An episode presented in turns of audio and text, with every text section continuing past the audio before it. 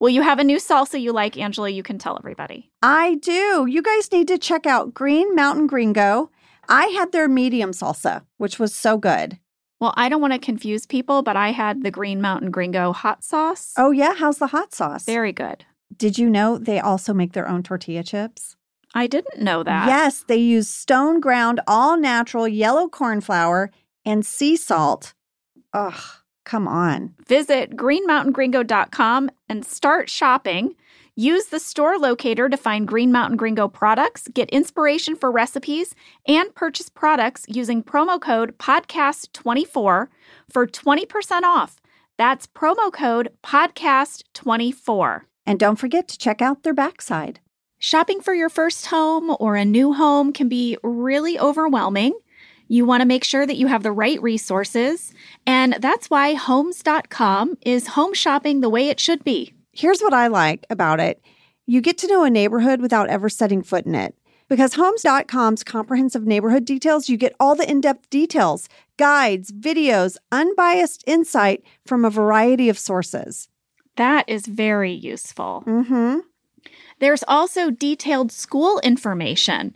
I mean, really detailed stuff like test scores, student to teacher ratios, so that you can have the info you need to find the right school for your kids in the neighborhoods you're looking at. Also, having the right real estate agent can make or break your home search. And Homes.com's agent directory and profiles offer a detailed look at each agent's experience so you can find out your perfect match. And Homes.com features the listing agent on each listing so you can easily connect with them without having to scramble to find contact info. Plus, Homes.com's unique collaboration tools let you connect, share, and search for homes with ease all in one place. Go to Homes.com to learn more. We've done your homework.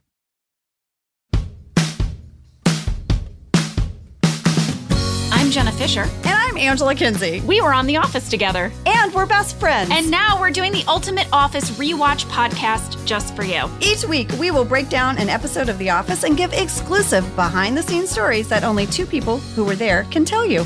We're the Office Ladies. Hello. Hi there. Today is Women's Appreciation. Everyone, start right now. Think of a woman you appreciate. Appreciate that lady. appreciate her, maybe pause, give her a text message, but appreciate a woman. Because Michael is going to appreciate women today. He knows the crap out of women, and he, He is, he's going to appreciate them. And I'm excited. I loved this episode. I loved filming this episode. I wrote about it in my journal. Oh, lady, I can't wait. This is season three, episode 21, written by Gene Stupnitsky and Lee Eisenberg, directed by Tucker Gates. Let's get right to it. After Phyllis is flashed in the parking lot, Michael decides to take the women to the mall to bond and unwind. The workplace was too um, masculine. So he Yeah. wanted to take them somewhere where they could really relax. And that's the mall. Yeah. Oh, Michael. Well, while at the mall, Michael reveals how distressing his relationship with Jan is. Oh, distressing is a word. Yeah, I had to come up with a word for the summary. I picked distressing. Yeah. And with the support of the women, he decides to break up with her.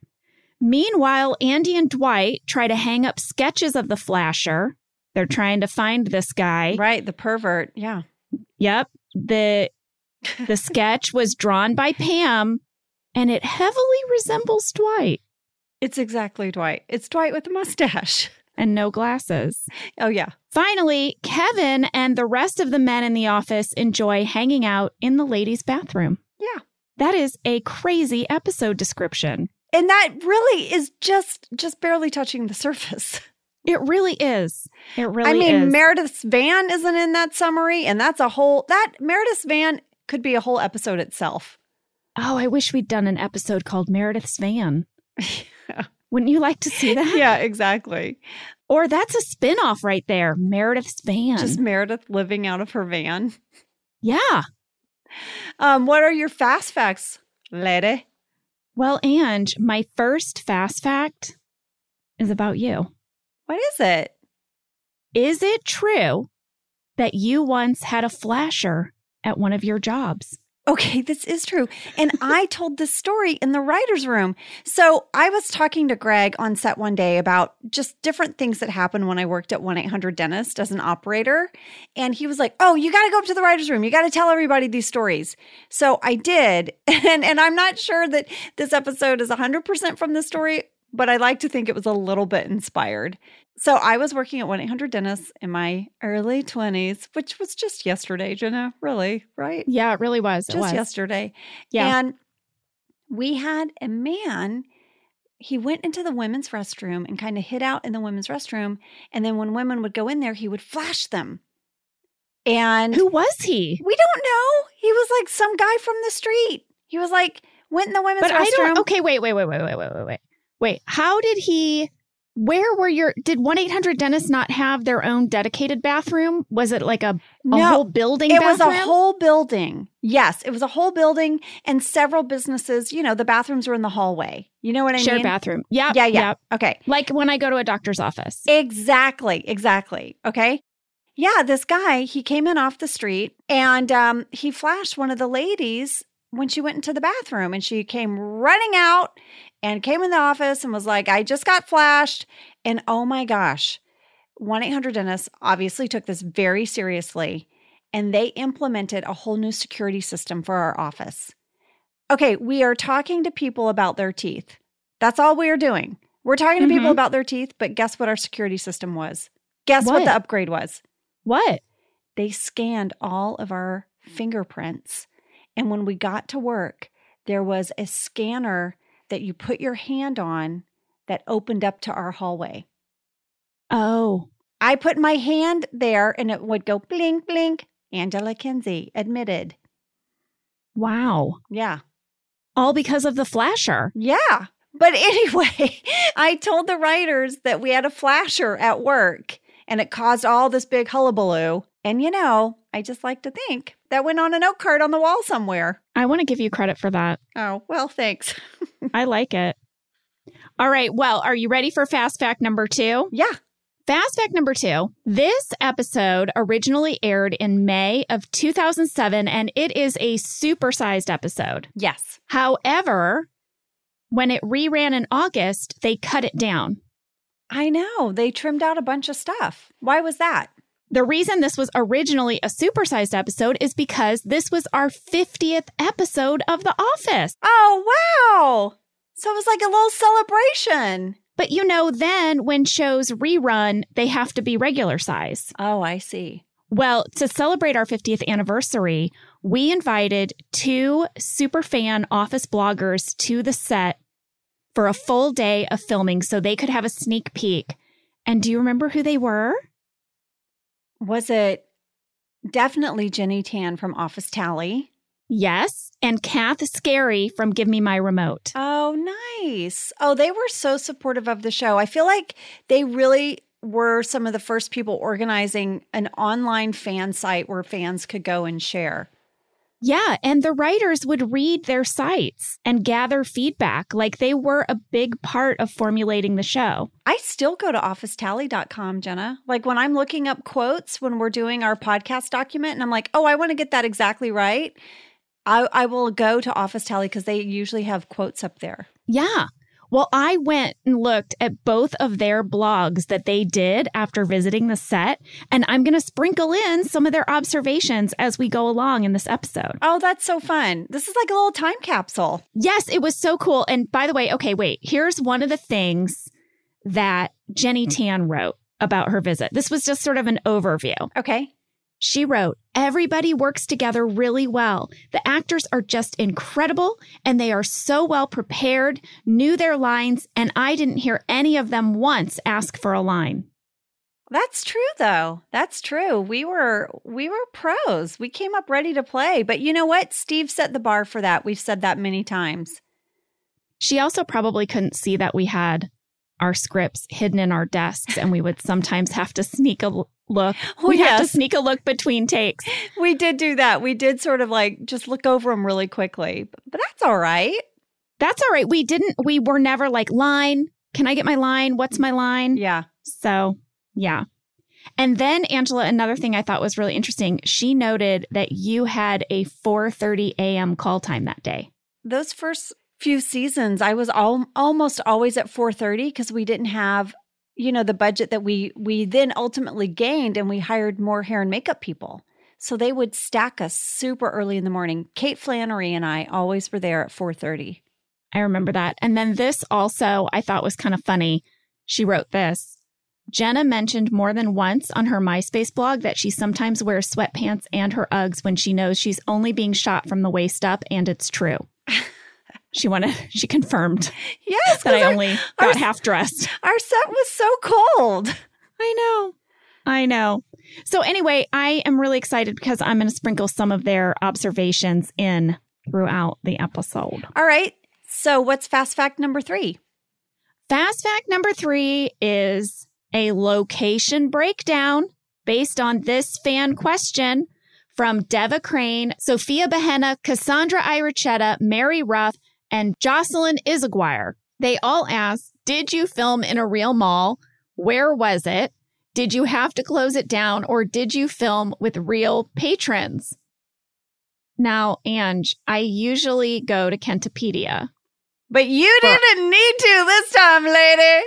You didn't sure did need not. to because this was our mall. This was our mall, you guys. Literally, this is the mall in our neighborhood where we lived. Angela and I have been to this mall in real life 90 gazillion times. Many, many times together, separately. Sometimes we'd have a BFF date. Yes, this was Fashion Square Mall in Studio City. It was like three miles from my house. Oh yeah. We went all the time. We knew we knew the layout. We knew when they said, "Okay, ladies, we're going to start the morning in the food court." You and I were like, "I wonder where they're going to seat us. Maybe over by Panda Express, or are they going to put us over in the corner?" I bet they put us in the corner.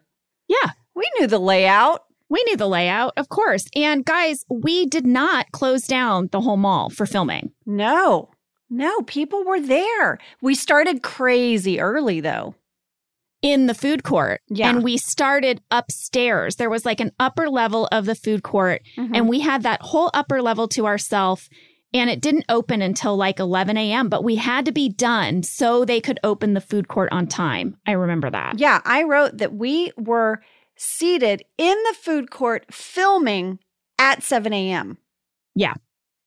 Yes. And all the people in that food court were hired background performers. Mm-hmm. But later, when we went into the mall, all the people sort of passing behind us, like behind your talking head, behind Steve's talking head, those were just people in the mall. Yeah. They they couldn't close that main part of the mall, right? So we were just navigating around them and we were filming and that this is a thing I wrote in my journal, Jenna, is that we really realized what a big star Steve was. Like we knew we knew he had become a big star, you know, he had these movies coming out and they were big hits, but being at that shopping mall to him, we really got a window into what his life was like now because no one yelled our names. no Yeah. one Jenna, no people were walking right past us, but they would see Steve and they would start to yell at him, Steve, Steve. I wrote that someone yelled, I love lamp. Oh, yeah, that line from Anchorman. yes. And we were like, oh my God, Steve, that guy's yelling at you about the lamp. And he goes, I know. Yeah. Yeah, that was crazy. Yeah. That was crazy. I do remember though that they shut down the Victoria's Secret for us. We had the whole store. Yeah. We, we felt very fancy about that. That was very Yeah. exciting to have a whole store to yourself. That was so cool. And then we also had one level of the parking garage. And they put all our trailers there. We ate lunch there. They set up the catering. And then we also were able to bring in our own cars to do that scene with Meredith Yeah. parking. Yeah. But, but we really, we really just spent the whole day at the mall. We really did.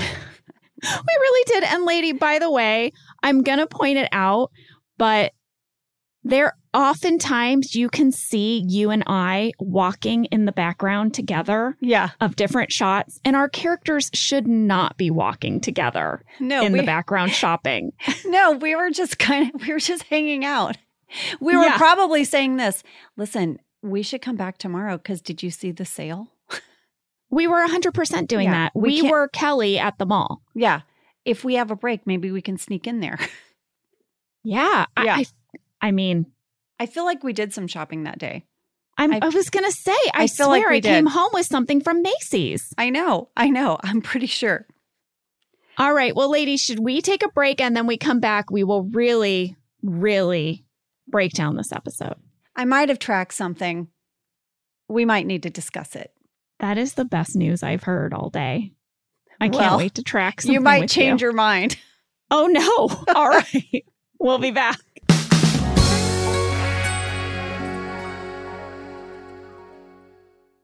So, this winter, we went on a little ski trip with another family and we got an Airbnb, which was so wonderful, right? Because you can make your own breakfast in the morning. We could even go there for lunch to warm up.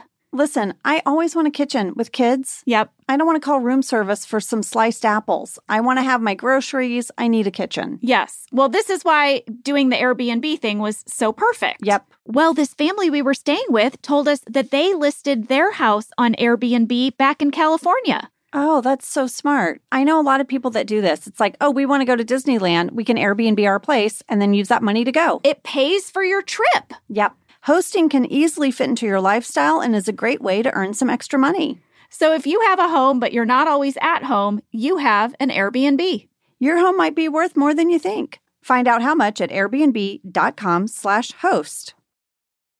One of my most favorite things about doing this podcast is when we get to partner with a new advertiser and they send us their products. And this one in particular got me excited, Angela. We got a whole box of seventh generation products. I was so excited. Josh was so excited. Seventh generation wants you to know that human nature is messy, but nature nature can help us embrace it. Seventh generation laundry detergent lifts away tough stains with the power of bioenzymes. Yeah, and really good smelling bioenzymes, everyone. Yeah. That's the power of seventh generation. Find laundry detergent and other laundry products at seventhgeneration.com. Your home is your creative canvas. It can be an expression of your unique style, and only Wayfair has everything you need to bring that vision to life. All right, we just got my daughter the cutest cozy swivel chair, and it's like fuzzy and it sits in the corner of her bedroom. And I love it. Well, Wayfair makes it easy with fast and free shipping, even on big stuff like your fluffy chair, Ange. They'll even help you set it up. Every style is welcome in the Wayborhood. Visit wayfair.com or get the Wayfair mobile app. That's W A Y F A I R dot com, Wayfair, every style, every home. And we are back. We start with a cold open, Jenna, that was originally written for the business school episode.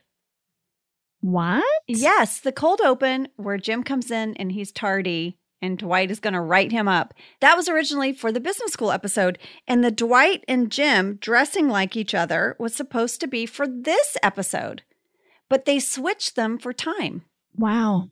Yeah. Well, you know, they would do these cold opens and they were meant to be standalone. They were meant to be their own encapsulated joke that really didn't interfere with the main plot of an episode. So I guess they were kind of interchangeable in a way. Now, sometimes the cold open did affect the plot, but you know, two standalone cold opens, I guess you can put them wherever you want. And I feel like the tag in this episode is plot related. So I think it was for the best. Yes, So- I agree. All right. So, Jenna, here's the thing Do you know that if you're tardy, you will get three demerits Yep. and then you'll receive a citation?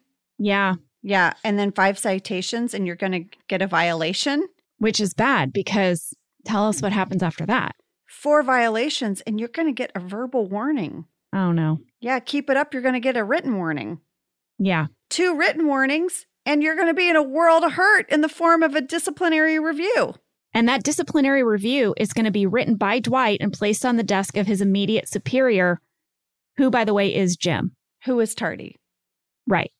It's going to take Yeah. a week worth of like paperwork. I mean, I, this just made me laugh so hard. I just feel like I know these people. I feel like I know a Dwight. I feel like I worked with a Dwight, like someone who has such a small amount of control and takes it so seriously. It's just so ridiculously perfect.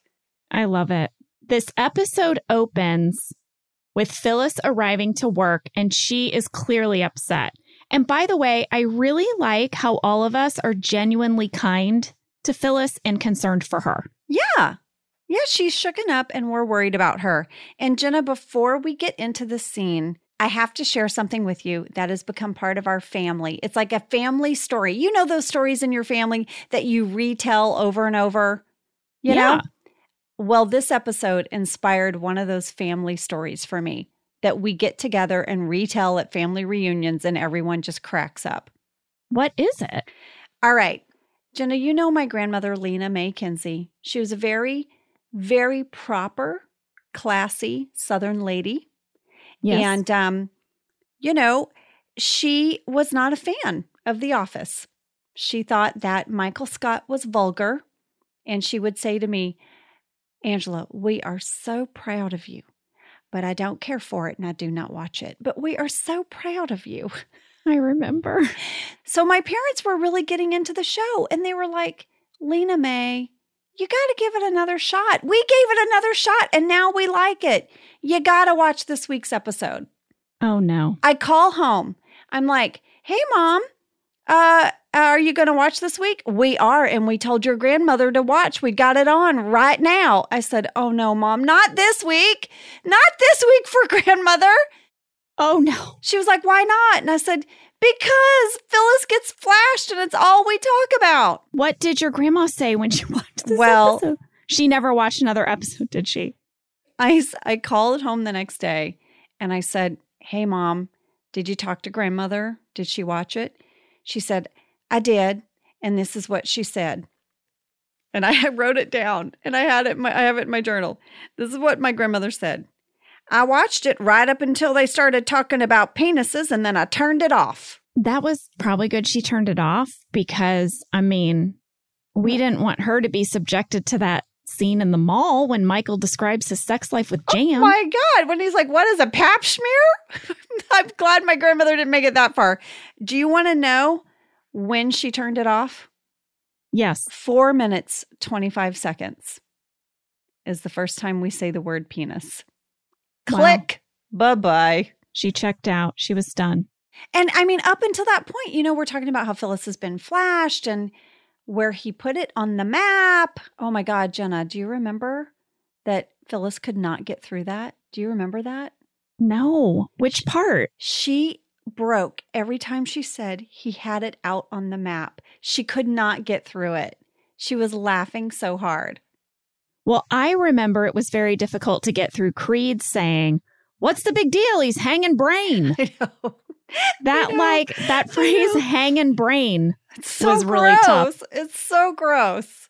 But then Michael comes in and he finds out what happens and he is like completely not sympathetic at all. And Phyllis isn't even there anymore. Phyllis has gone off with Bob Vance. He's taking her for a walk to calm her down. But Michael comes in and he is just making a joke of it. And he puts his finger in his pants through the zipper of his pants to look like a penis. And I remember we all thought, there's no way this is making this on TV. Well, Jenna, I was super curious about how we were able to get this on the air. So I went to the DVD commentary to see if they said anything. And they did say there was one specific thing we had to do by standards and practices rules. Oh, really? This went all the way to standards and practices. Should we tell them what standards and practices is? Yeah, well, there's like there's certain rules about what you can and cannot broadcast on network television. Well, according to the DVD commentary, this was the one thing we had to do by standards and practices. Before Michael turns around with his finger in his the fly of his pants, Yeah. camera has to see him fully extend his hand outside of his pants and then watch his hand go in his pants through his fly. So you know beyond a shadow of a doubt that is Michael's hand. You'll see Michael turns around and you have a close up of his hand and what and he's kind of fidgeting so that we all know it's his hand. And that was because standards and practices said that's the only way we'll let the scene play. Wow. I know. I still can't believe that we got away with it. And then what I really can't believe is that when Toby walks in, the finger goes down. Yes. Well, fan catch from Brienne, Catherine, Julie, Elizabeth, and Christina everyone noticed that in the background of this exchange between Michael and Toby, it's sort of near the end after Toby's walked away and Michael is apologizing. John Krasinski is visibly red in the face and laughing into his hand. He is flat out breaking. And not only that, I love this fan catch because I wrote a time code down between four minutes and 36 seconds and four minutes 40 seconds. I see John, not Jim, look right to Randall, our camera op- operator. Yes, I thought the same thing. I thought that is not Jim glancing to camera. That is John glancing at Randall. Yes, because it's just above camera. You know, it's not right down the barrel, which is where he Yep. would normally glance. He's looking at Randall, trying not to break. And Randall was probably breaking too, but they're having a moment. And the line that really made him go is when Michael says, As that was coming out of my mouth, I knew that it was wrong. Well, now Michael has a talking head where he explains that in all of the excitement, he forgot that his primary concern is keeping the people in his office safe and that women just can't have fun if they don't feel safe. And he knows this because, you know, he and Jan have a safe word, which is foliage. What is happening in that bedroom? I don't know. What I is know. happening that he has a safe word that she doesn't pay attention to? I what is happening? I don't know. Oh Lord. Oh, and then Jan's phone call. She like wants his body. She's gonna leave him two hundred dollars, three hundred dollars. She'll get more vodka. Hunter, are you on the call? Like everything about this is horrifying. Lady, I have to say that that thing of like, Hunter, are you on the call?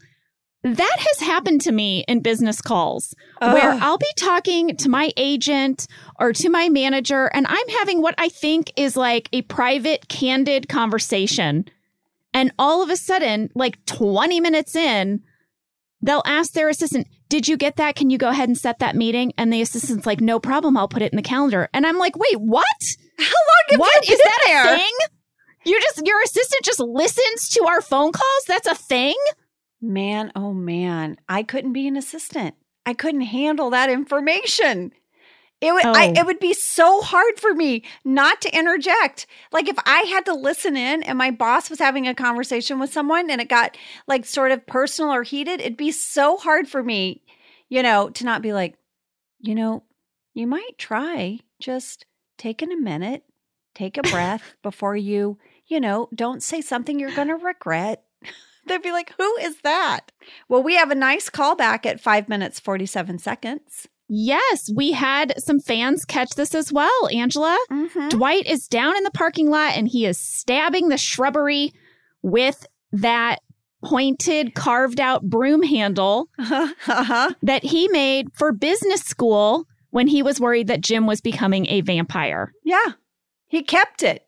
Of course he kept it. He probably duct taped it under his desk.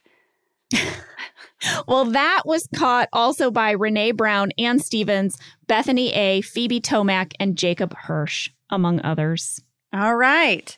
So, Jenna, now it's six minutes, 29 seconds. Michael and Dwight have decided they are going to form a new anti flashing task force. They come out and announce this. And I want you to know Rainn Wilson broke so hard throughout this scene. Jenna, I think we. I think we did like 15 or 16 takes. Do you remember what line he could not get through? Because I will never forget it. I'll never forget it. And it's on the bloopers. Oh, It's so good. Say it, Jenna. so he says that we should install floodlights in the parking lot. Yeah. And then, he, says, I know, I, know, what you're thinking. Won't, that, just shed, more light, on the penises? We could not get through that line. When I was rewatching and I heard him say it again, Yeah.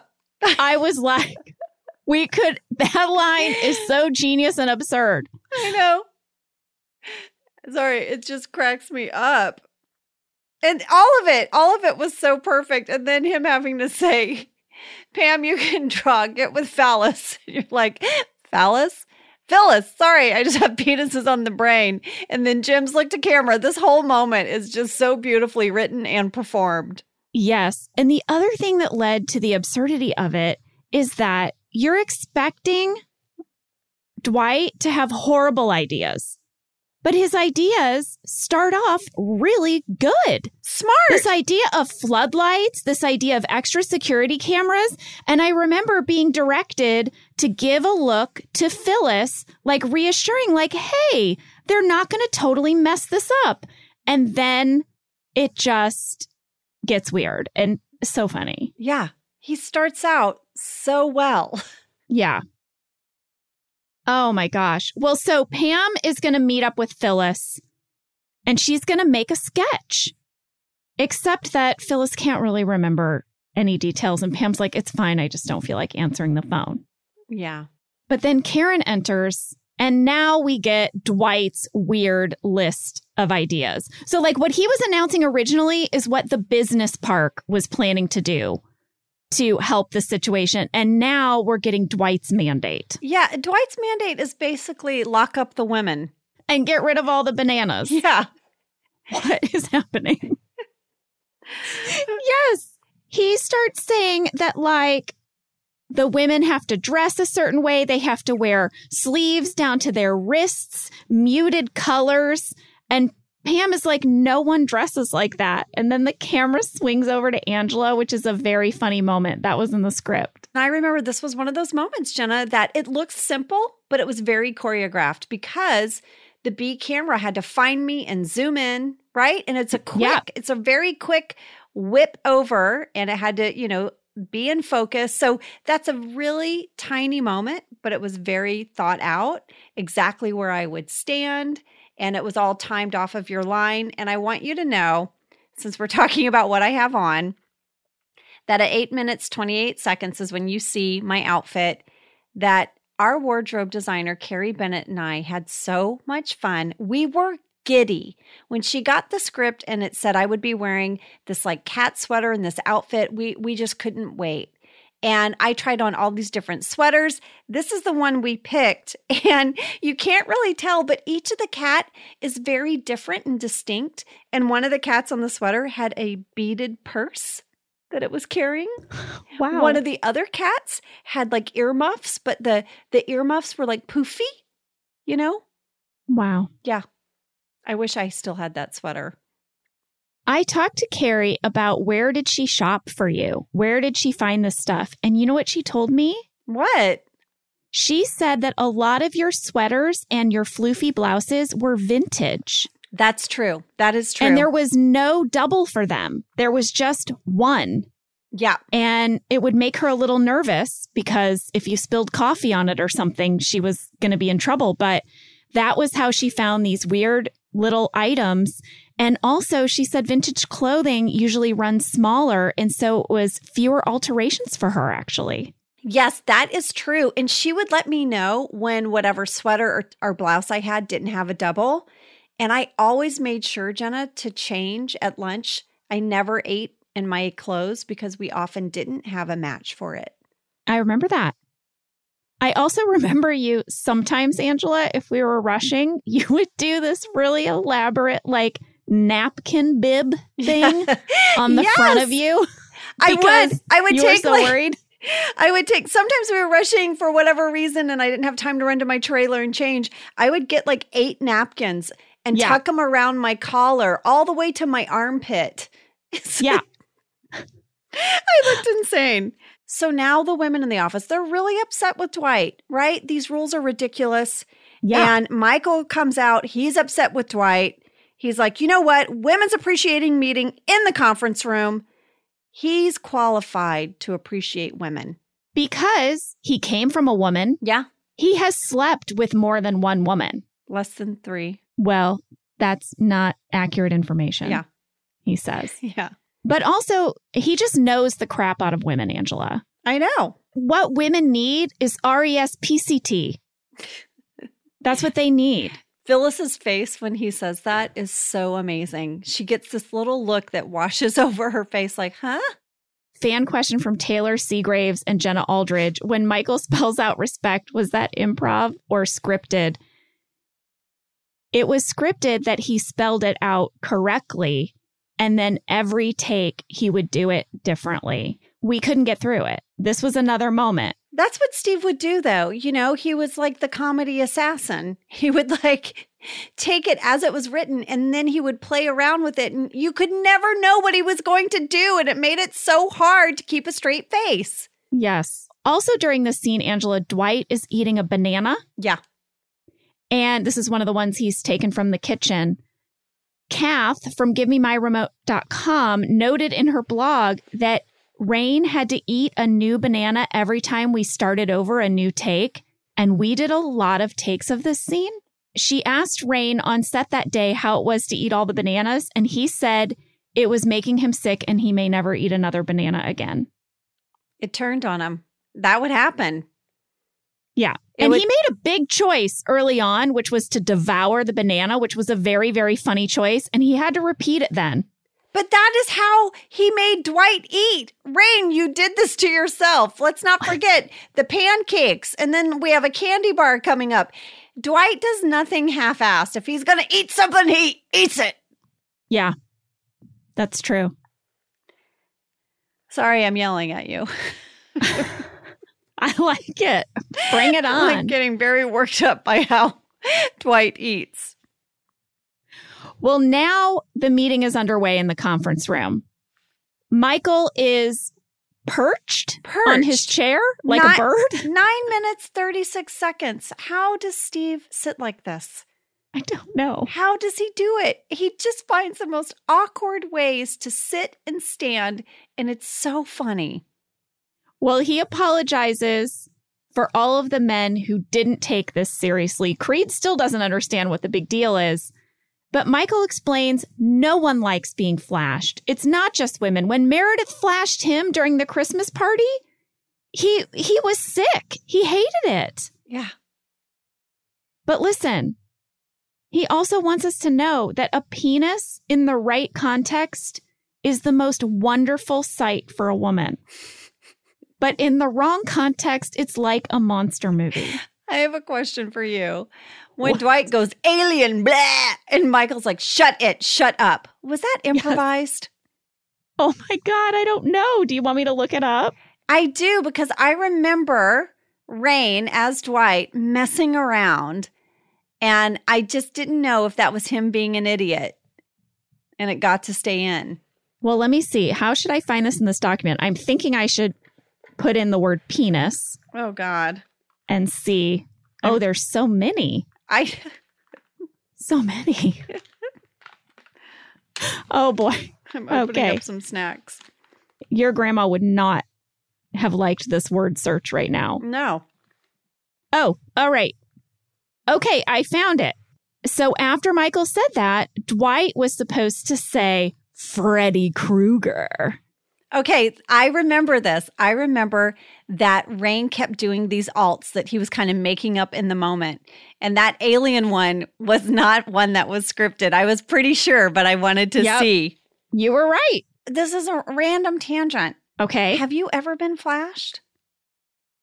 Well, I've spent a lot of time in New York City and I've seen a lot of penises on the street, oh, but I've and on the subway. Oh my lord. But I've never been directly flashed. What about you? Oh, I I mean, listen, women out there listening, they're just creepers and it I mean, I have been flashed.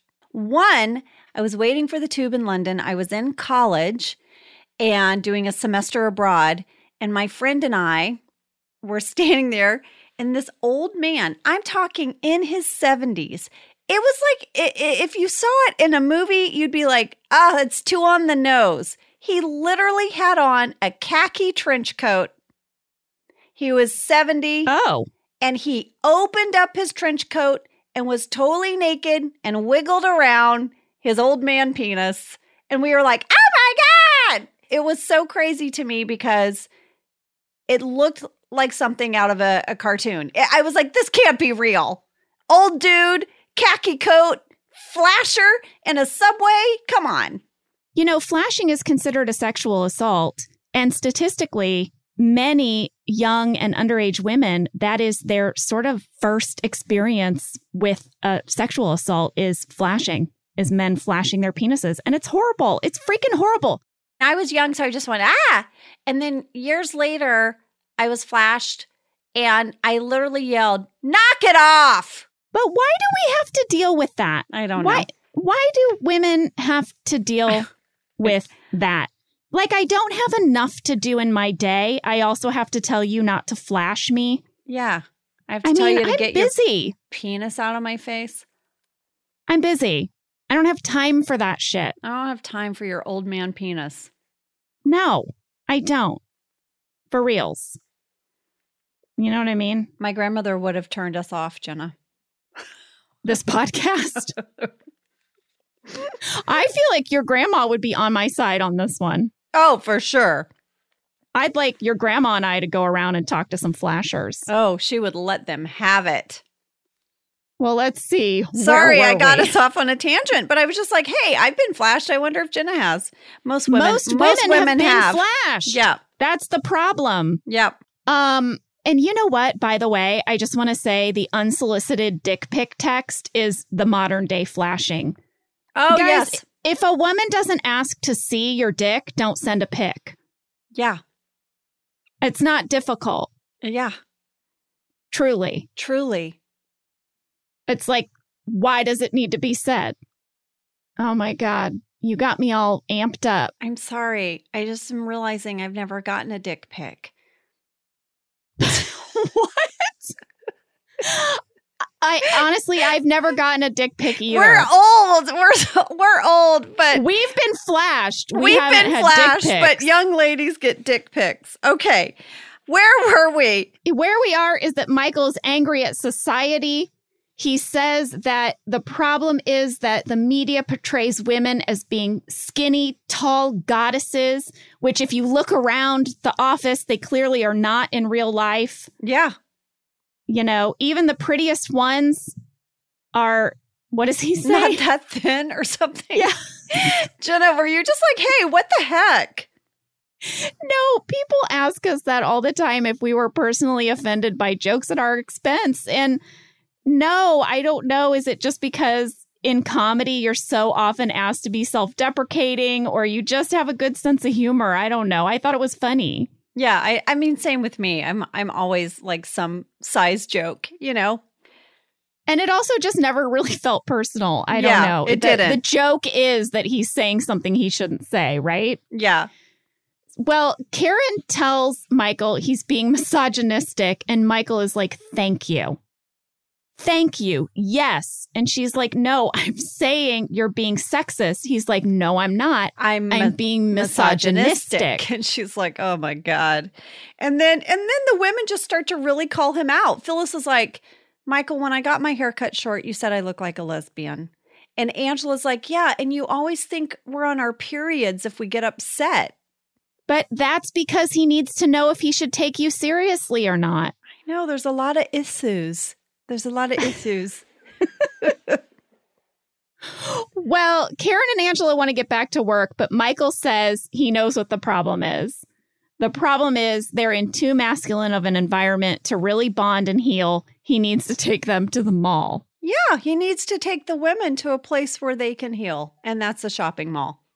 Yes. we see a series of talking heads. Karen, she still thinks all of this idea of going to the mall is insulting, but she had some items to return. I have a talking head that I say that malls are just awful and humiliating. They're just store after store of these horrible salespeople making a big fuss out of an adult shopping in a junior section. And I improvised the last line of this talking head.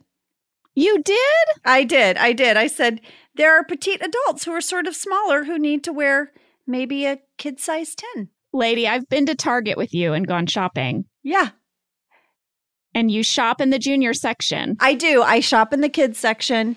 And um, for a long time, I was a kid size 10. I remember you couldn't find a pair of jeans that didn't have like a rainbow applique on the pocket. Yeah. All your clothes.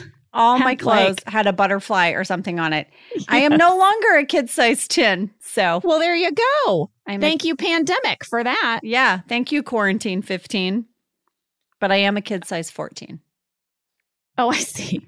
the quarantine 15 is like a real thing and as the holidays approach i am concerned because i've i've already i am already tipping the scales into my holiday clothes i don't what is going to happen after the holidays I am in what I used to call my baggy jeans, and they're like so tight. Like I had to suck in to button them. what are we going to do I don't know. what are we going to do when the pies and christmas cookies start Thanksgiving is going to push me over. i don't know what is going to happen Okay, so Pam has now finished her sketch of the flasher and hands it over to Dwight. Yes. And he is thrilled. She's like, listen, Phyllis got a good look. This is accurate. Dwight starts making copies of this flyer, which reads, This man is a pervert. and the picture is very clearly Dwight with no glasses and a mustache. Lady, I saved one of these flyers from that week and I have it. I have the original, Ugh. one of the original ones that Rainn is holding up as Dwight. And I love it. It makes me laugh. I have it in my scrapbook bin. Speaking of, I've started scrapbooking. I saw on your Instagram Mhm. stories, Yes. you put your kids to work on that. They were very excited. They loved it. It made me happy. I think it's a great idea. Well, listen, if you look on this poster, there is a phone number, a 1 800 number for the anti flashing task force. This was a real phone number. Yes. And after the episode, you could call it and you would get a message from Dwight. And I have what the message said. I love this. Read it, Jenna. You have reached Dwight K. Schrute, commander of the Lackawanna County Anti Flashing Task Force and regional manager of Dunder Mifflin. If you have information leading to the capture and or castration of this pervert, press 1. If this is the flasher, let's talk. You need a friend right now and I can help you. Just tell me where you want to meet and I promise to help you with whatever it is you need. Thank you and have a nice day. Oh, and if you are inquiring about any of our paper products and would like a catalog, please press 2. Finally, if anyone, not the flasher, is interested in a kick ass 1985 maroon Firebird, I could be persuaded to sell mine. Please press 1 for that too. and people called it. A lot of people called that number. Here's an interesting trivia tidbit that is the same phone number as Vance Refrigeration. Oh, yes. Mm-hmm. Yes, when we've seen the Vance refrigeration phone number. Yep. Well, listen, lady, before we head out to the mall, maybe we should take a break. Let's take a break because then we're getting into Meredith's van and we're going to need to we're going to need to talk about it. Yeah.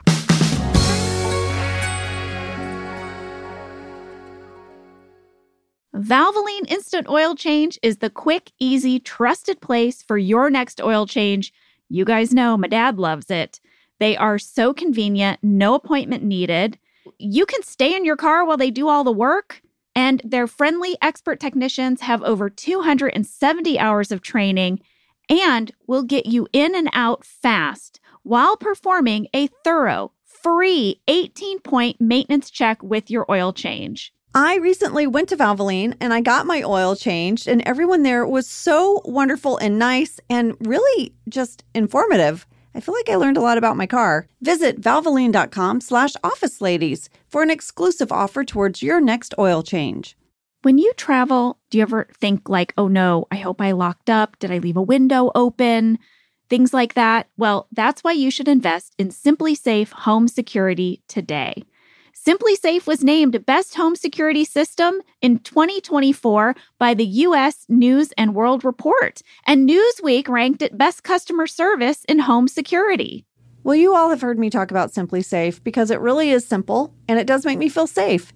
We went through the website and we picked exactly what we needed for our home. That's what I really like is you can customize what you need to fit your living space, you know?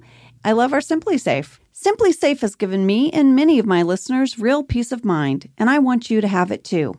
Get 20% off any new SimpliSafe system when you sign up for Fast Protect monitoring.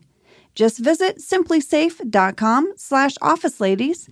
That's simplisafe.com slash office ladies. There's no safe like SimpliSafe. Okay, we are back, and all the ladies are off to the mall with Michael in Meredith's really fantastic van. Yeah, she's driving, but also eating potato chips and littering. I do want you all to know that we had a van following behind us, and their job was to pick up the bag. It would go out the car, and they had to pick up the bag. So we, in fact, did not litter. That is incredible. Yeah. We had a fan question about the van from Nikki Lawrence. How did they decide the order in which you all sat in Meredith's van? Was it planned out or did you just sit wherever?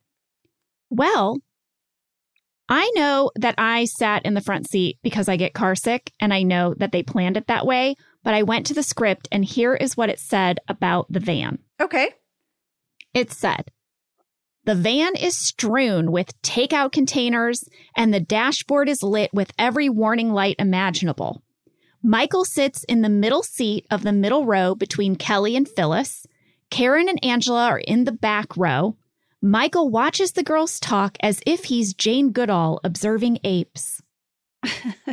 that is that was the script direction for our van placement. So it was planned. But lady, when I read this, you can't see it in the episode, but do you remember how filthy the inside of that van was? Jenna, it was so crazy. The props department went all out. You could not see the floorboard. That's how much stuff they threw into that van. It literally looked like someone had lived in there for years. There were takeout containers, there were like food items that had been half eaten, are made to look half eaten. Sitting next to me in the seat was a half-eaten chocolate chip cookie. on on the seat next to me. And when we would get in, we would step and like kind of turn our ankles on all these weird things, pieces of clothing, like a, a like a a broken like old phone, like just everything you could imagine. It looked like someone dumped a trash can in the floorboard. Well, another thing they did, and I don't know if you remember this, Ange, but as a joke, they thought it would be really funny if they put all of these air fresheners Yeah. in the front of her car. So, like, Meredith wouldn't clean out her car. She would just add another air freshener. And they were dangling from the rearview mirror. They were all over the dashboard, Yes, they were all over the front of the car. just the front where Kate and I were sitting. And the fumes from these air fresheners were making us sick. You were getting a headache and you kept being like, gosh, guys, I keep getting a headache, you know, while we were filming in the van. I was in the way back with half eaten food. I couldn't smell the air fresheners. I remember there was all of a sudden this moment where you and Kate were like, oh my God, it's these air fresheners. There's like 15 of them. And here's the thing you couldn't even see them. So they were like, oh, we don't even see those in the shot. We can just take those out. So they took them out and then we were fine. It's too bad you couldn't see the hard work that the crew did to make that van look so junky inside. Yeah, it was it was a work of art. Jenna, there's one thing in the DVD commentary about the scene where Meredith is eating the potato chips. Like just she just dumps them on her face from the Yeah. bag and throws the bag out. In the DVD commentary, you said you kept laughing and laughing and laughing. You couldn't keep a straight face.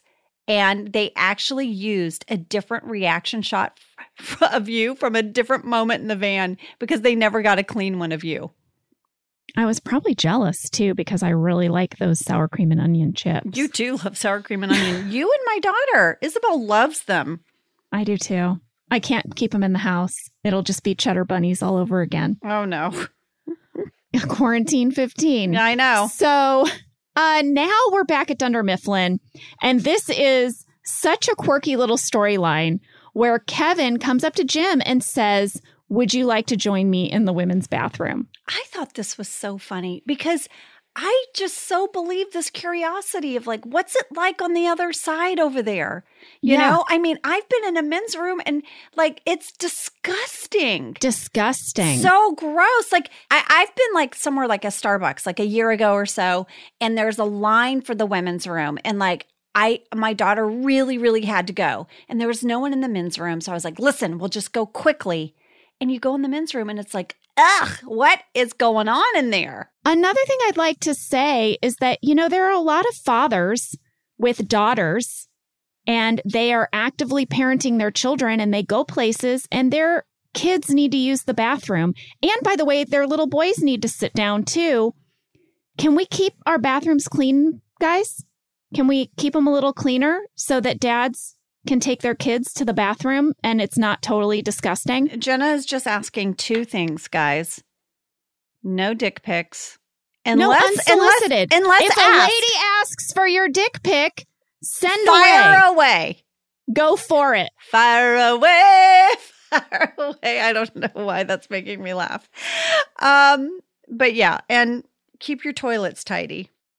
So yes, Kevin is curious. He wants to go in the women's room and he goes in. He's like, "Oh my god, you got to see this. There's like Yeah. a sofa, there's potpourri, there's candles, there's like a nice lamp, you know, magazines. Do you blame us? This is our only sanctuary away from Michael. We've had to do this in this office. It's the one place he cannot come speak to us. So we've created, I believe, a sanctuary. Oh yeah. Well, I have to tell you, this bathroom, the woman's bathroom set, this is a non working bathroom. None of the sinks and toilets actually worked when we weren't using them I was always bummed about that, by the way. because they were so conveniently located to our set, but they weren't real. The actual bathrooms were much further away, and I always wished our fake toilets and sinks worked. You know, they used to put signs on the toilets warning visitors that they were fake and not hooked up to any plumbing. Yes, and I feel like those signs were made because someone didn't know. They had to deal with that moment. They did. Ugh, yuck. That's true. A visitor used our fake toilet. Can you imagine if you're a big fan of The Office and you get to come to set and get a tour and you're just giddy? You're so happy to see all these characters that you love, and you're the visitor that took a dump in the fake toilet on set. Who was that Yeah. person? That person knows who they are. And that's why we had to make signs and tape up the toilets. Oh, my God. Oh, okay. Sorry. Well, also, I want to say that the bathroom didn't look like this before this episode. They had to build this little set. They did. I mean, pretty much these fake bathrooms were really small. And when they weren't being used, they were storage. They were like closets. Yeah, the crew would keep like their stands and lights and things mm-hmm. behind those bathroom doors. Yeah. Well, this scene that they have in the bathroom, they're kind of just chit chatting, and Jim says that he's going out to dinner for his six month anniversary with Karen. And I have a question. Do we celebrate our six month anniversary of dating? Are I we think- doing that? I think you do if things aren't going well. That's what I was going to say. Yeah. You mark the occasion of your six month dating anniversary when you need something to celebrate because it's been difficult. Yeah. Cause you're like, we made it six months and this will mean a lot to her. So let's celebrate it. I had that same thought. I was cracking up in the scene because Ryan clearly doesn't know what potpourri is. Is he going to eat it? He's playing with it. He's fidgeting. And it's also awkward. He sent Karen this email and Jim's like, yeah, she read it to me. It was so cringy and just so well done. But I couldn't help but watch BJ playing with that potpourri. I agree. Well, back at the mall, Meredith is parking the van and she is she's just crashing into a car next to her. Jenna, in the DVD commentary, they said we really did that. We really, really scraped up an actual car. No, not a not Yes. one that we didn't own. No, we owned it, but still they Yeah. were they were going to see if they could cheat it where it looked really tight and but you can't oh, cheat right, that right, shot. right. And just put in like a sound effect or something. Yes, they were going to Right. put in a sound effect and see if maybe we could just cheat. But you couldn't. You could see it too clearly. So they just let Kate actually do that. Kate Flannery, there was no stunt driver, wedged that van and scraped up that car.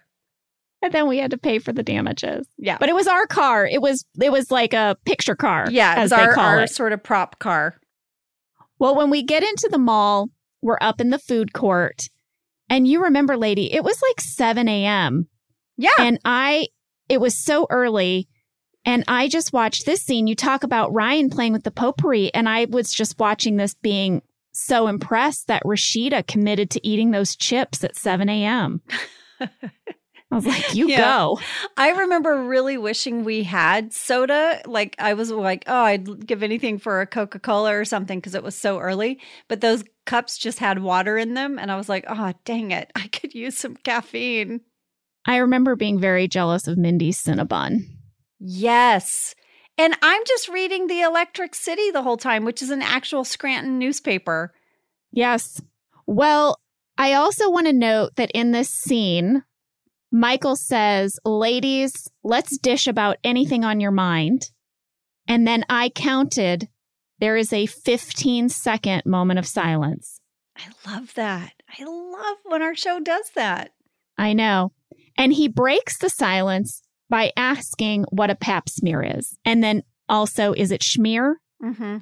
Growing up Mm-hmm. as a young woman, it was a little unclear to me if it was smear or schmear.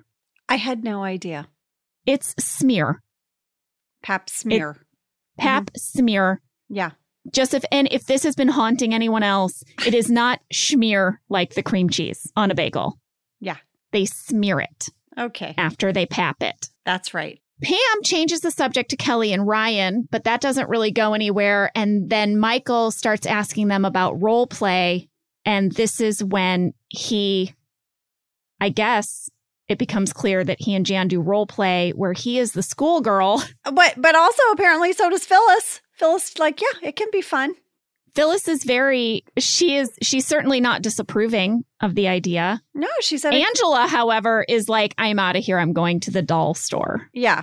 She's like, I don't need to sit here and listen to Michael talk about his sex life with Jan. I'm out. Yeah. Now, Angela, there is a big scene coming up now, and then you're not in it. What were you doing? Were you just back in your trailer? I kind of remember sitting by the um the pretzel place, the Auntie Anne's pran- like pretzel place. I thought it was a Wetzel's pretzel. Yes. Is it an Auntie yes. Anne's? It's one of hmm. those. Well, in this scene, we ask Michael to make a list of pros and cons for why he is with Jan. And one of his cons is I'm not happy when I'm with her. And we we all kind of like help him hear that, right? Yeah. We're like, Michael, I think you should break up with Jan. And he's not sure. And Phyllis is like, no thinking. What do you want to do? And Michael says, I want to break up with Jan. I want to break up with Jan. Yeah. I mean, I feel like this is like a great little moment that Phyllis has. And I've done stuff like this. Jenna, haven't you? Haven't you like had a moment where you're like, you have a lot of feelings about something and you're trying to make sense of them and you just are like, okay, quiet my mind. How does this make me feel? If I'm having a hard time making a decision, it could be a big thing or a small thing. I'll get out a coin and let's make it a small thing. Let's be like, I want to buy this new couch, Okay. but I can't decide. okay. So heads is buy the couch and tails is don't buy the couch. I don't let the coin decide, but what I do is I flip it Yeah. and then I note my reaction to the answer. Because usually you kind of do care, yes or no. Mm-hmm. So if I flip it and it says no, don't buy the couch, and I feel relieved, then I have my answer. But if it says no, don't buy the couch, and I'm disappointed and I'm like, oh, two out of three, that means I want to buy the couch. right. Did that make sense? It does make sense. I feel like I always know. I always know pretty much how I feel about something in the moment. Um, I don't have to like break down how I feel about it. It's very clear to me. And um, it's easy for you to make decisions, yes. even with breakups and relationships. Well, here's the thing about relationships. Sometimes you know, but it takes you a while before you can say it out loud because of the the ramifications. Right. But I think you always know. Well, I think the women really help Michael know, and he is very excited. And to thank them for helping him, he's going to buy each one of them an item from Victoria's Secret. It's what we all wanted. Yeah. And then there is a talking head that Lee Eisenberg, the writer of this episode, said is one of his favorite things he got to write for Steve because Steve's delivery is so great. It's the one where he says, most guys want their women in high heels with cleavage and wearing skimpy little outfits. I'm paraphrasing, obviously, but that he thinks a woman looks best absolutely naked. He just said when he heard Steve deliver the end of that talking head, he so nailed it. It was like it was like a gymnast sticking the landing. Yeah, totally. Well, Jenna, here's one quick thing. There are deleted scenes for this episode, and there's some really great ones, but one that I found sort of curious and fun is that all the women go into the Victoria's Secrets except for Pam and Angela. They hang back outside in the mall, and there's a beat where you and I look at each other and we don't really say anything, and we're like, ah, I guess. And then we both walk in. Well, that's very interesting because we had a fan catch Oh, from Sophia Lee. And this is one of those moments, Ange, at 20 minutes, 10 seconds, you and I are way back in the background of Steve's talking head, and we're just walking together through Victoria's Secret. I feel like we didn't know we were on camera and we're just shopping. we were just sort of being chatty in the background. totally. That tracks. Should we go back to the ladies' lounge at Dunder Mifflin? Yes, and I have one of my favorite lines from this episode, and it's Toby and Paul Lieberstein totally crushes it. Yes. Kevin's like, we should do this more often, guys. This is great. And Toby goes, I think we hang out an appropriate amount of time. Yeah. It's so Yeah. good. It's so good.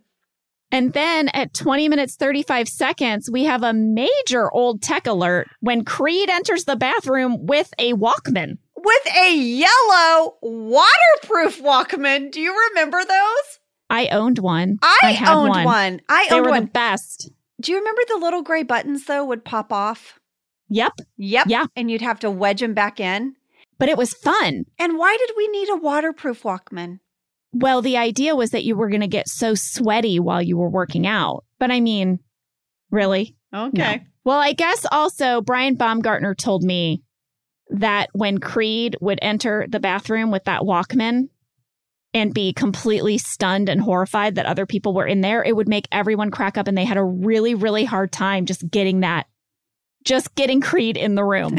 they could not get Creed in. I loved Creed's talking head too because he's listening to music while he's doing the talking head. So he's sort of like yelling over the music he's listening to. Yes. And I think it's pretty on brand that Creed would go poo in the women's restroom. You know those people, Jenna. You know Yeah. those people. We've had roommates.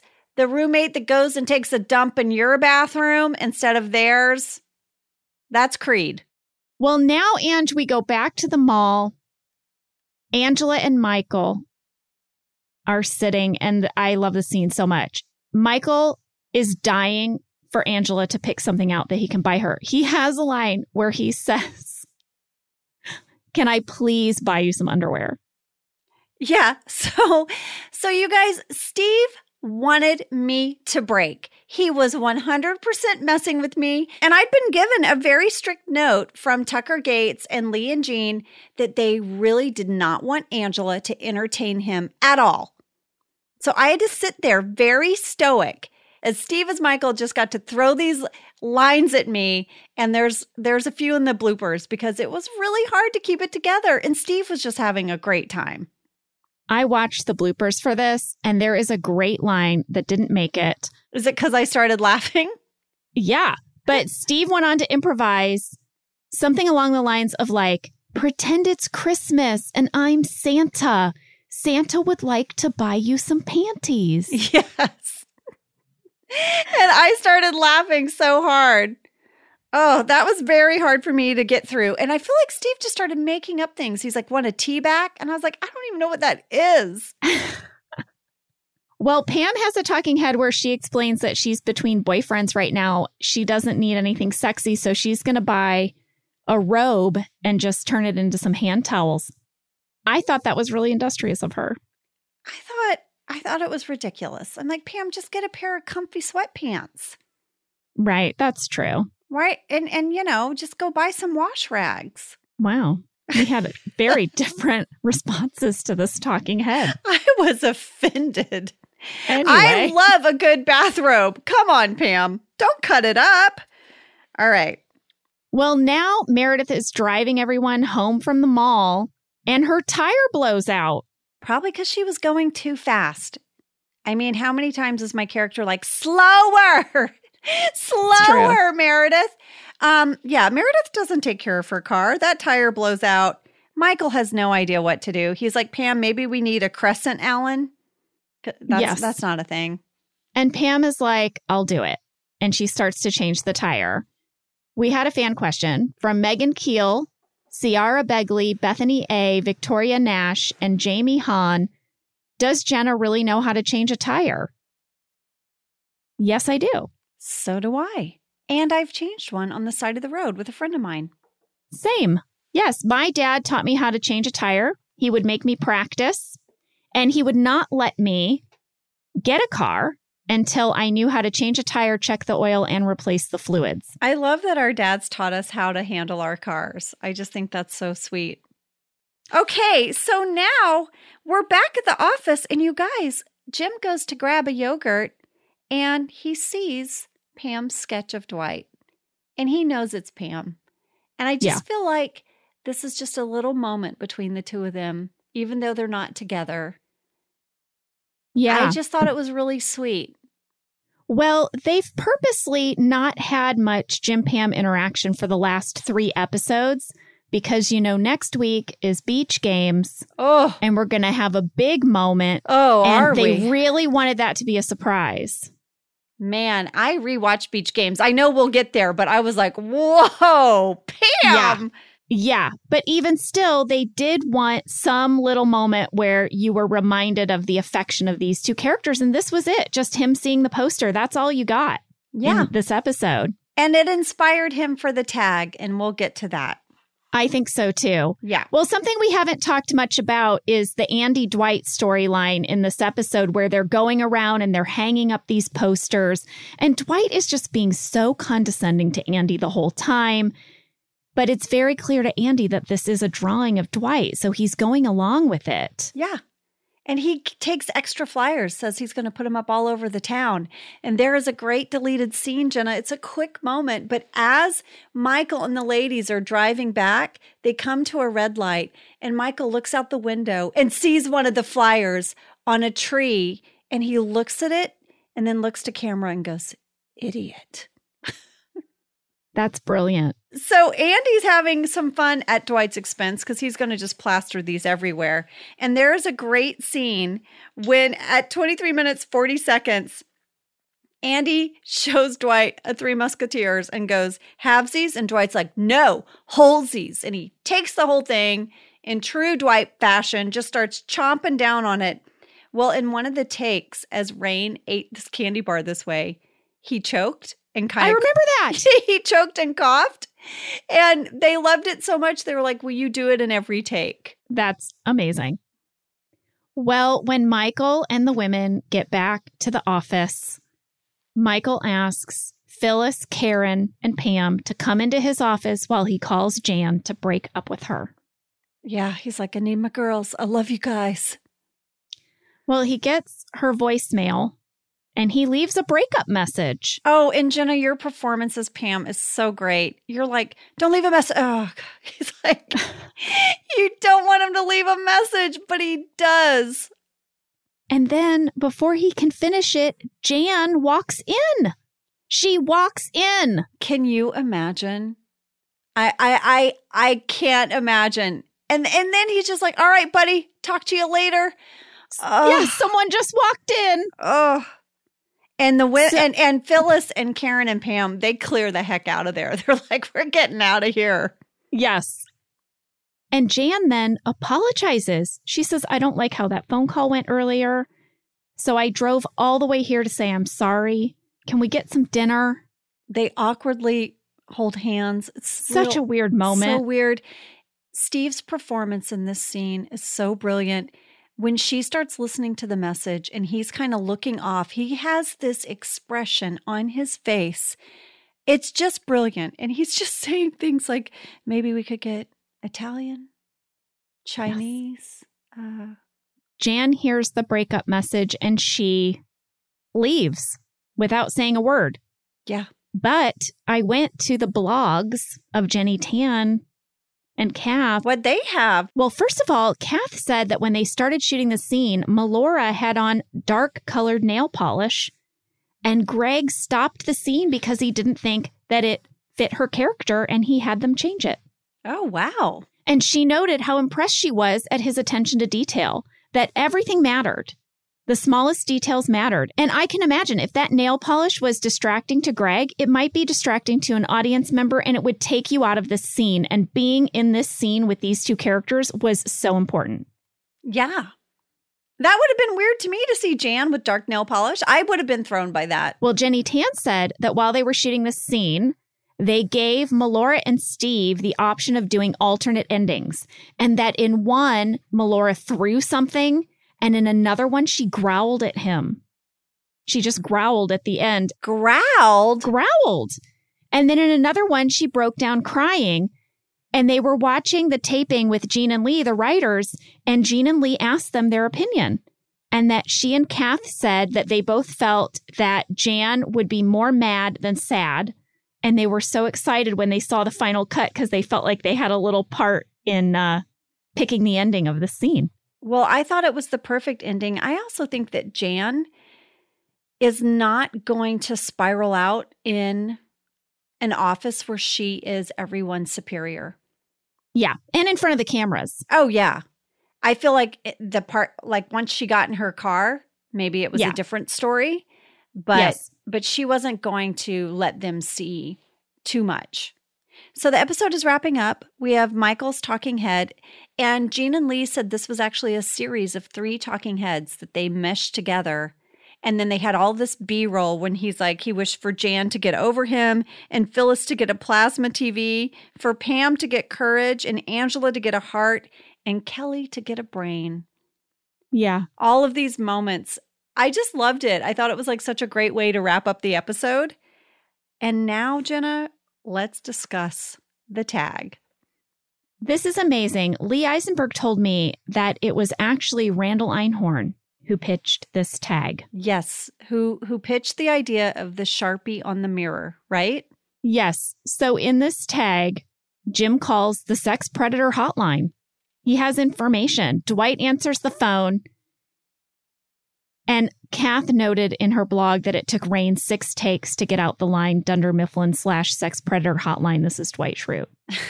he had a really hard time saying it, like, because it was making them laugh. And Jim tells Dwight that he saw the perp in the woman's bathroom above the sink. And this is Jim. This is Jim and Pam having a prank with each other without even knowing it. They're just missing each other.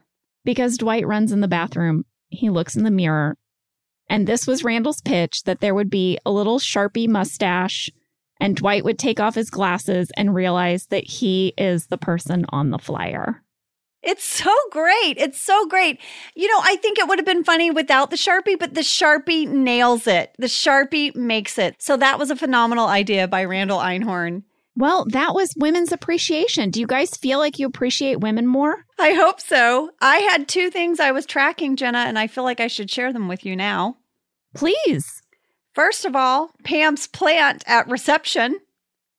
There's not. It's not a new container. I'm sure the plant is new, but we have recycled a container. Which one is it this week? It is the indigo purple one with polka dots. Callback All right. plant container. I know, riveting you guys, but I'm obsessed. The other thing I tracked, sorry to parents with children listening, maybe earmuffs. Here is our penis count. Oh, great. So, this is the actual times we say the word penis, not all of the other ways we talk about it, because we talk about it in a lot of different ways in this episode. Okay. Michael says penis twice, and Dwight says penis four times. We actually only say the word penis six times in the whole episode. See, so if your grandma hadn't turned this off, she would have only had to hear it five more times. Didn't matter. Didn't want to hear it one time. Click, Yeah. off, finished. Well, and now we're finished. but we'll be back next week with Beach Games. Beach Games is so great, and Jen Celotta is going to send in some audio clips. She has some phenomenal stories. I can't wait. Can't wait. We'll see you then. See you guys. Have a great one. Thank you for listening to Office Ladies. Office Ladies is produced by Earwolf, Jenna Fischer, and Angela Kinsey. Our producer is Cody Fisher, our sound engineer is Sam Kiefer, and our associate producer is Ainsley Bubico. Our theme song is Rubber Tree by Creed Bratton. For ad-free versions of Office Ladies, go to StitcherPremium.com. For a free one-month trial of Stitcher Premium, use code OFFICE.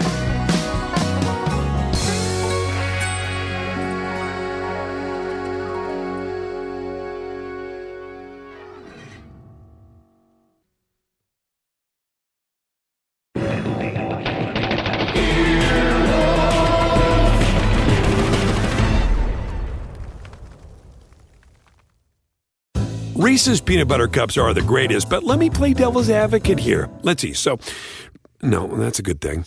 Uh, that's definitely not a problem. Uh, Reese's, you did it. You stumped this charming devil. Walmart Plus members save on meeting up with friends.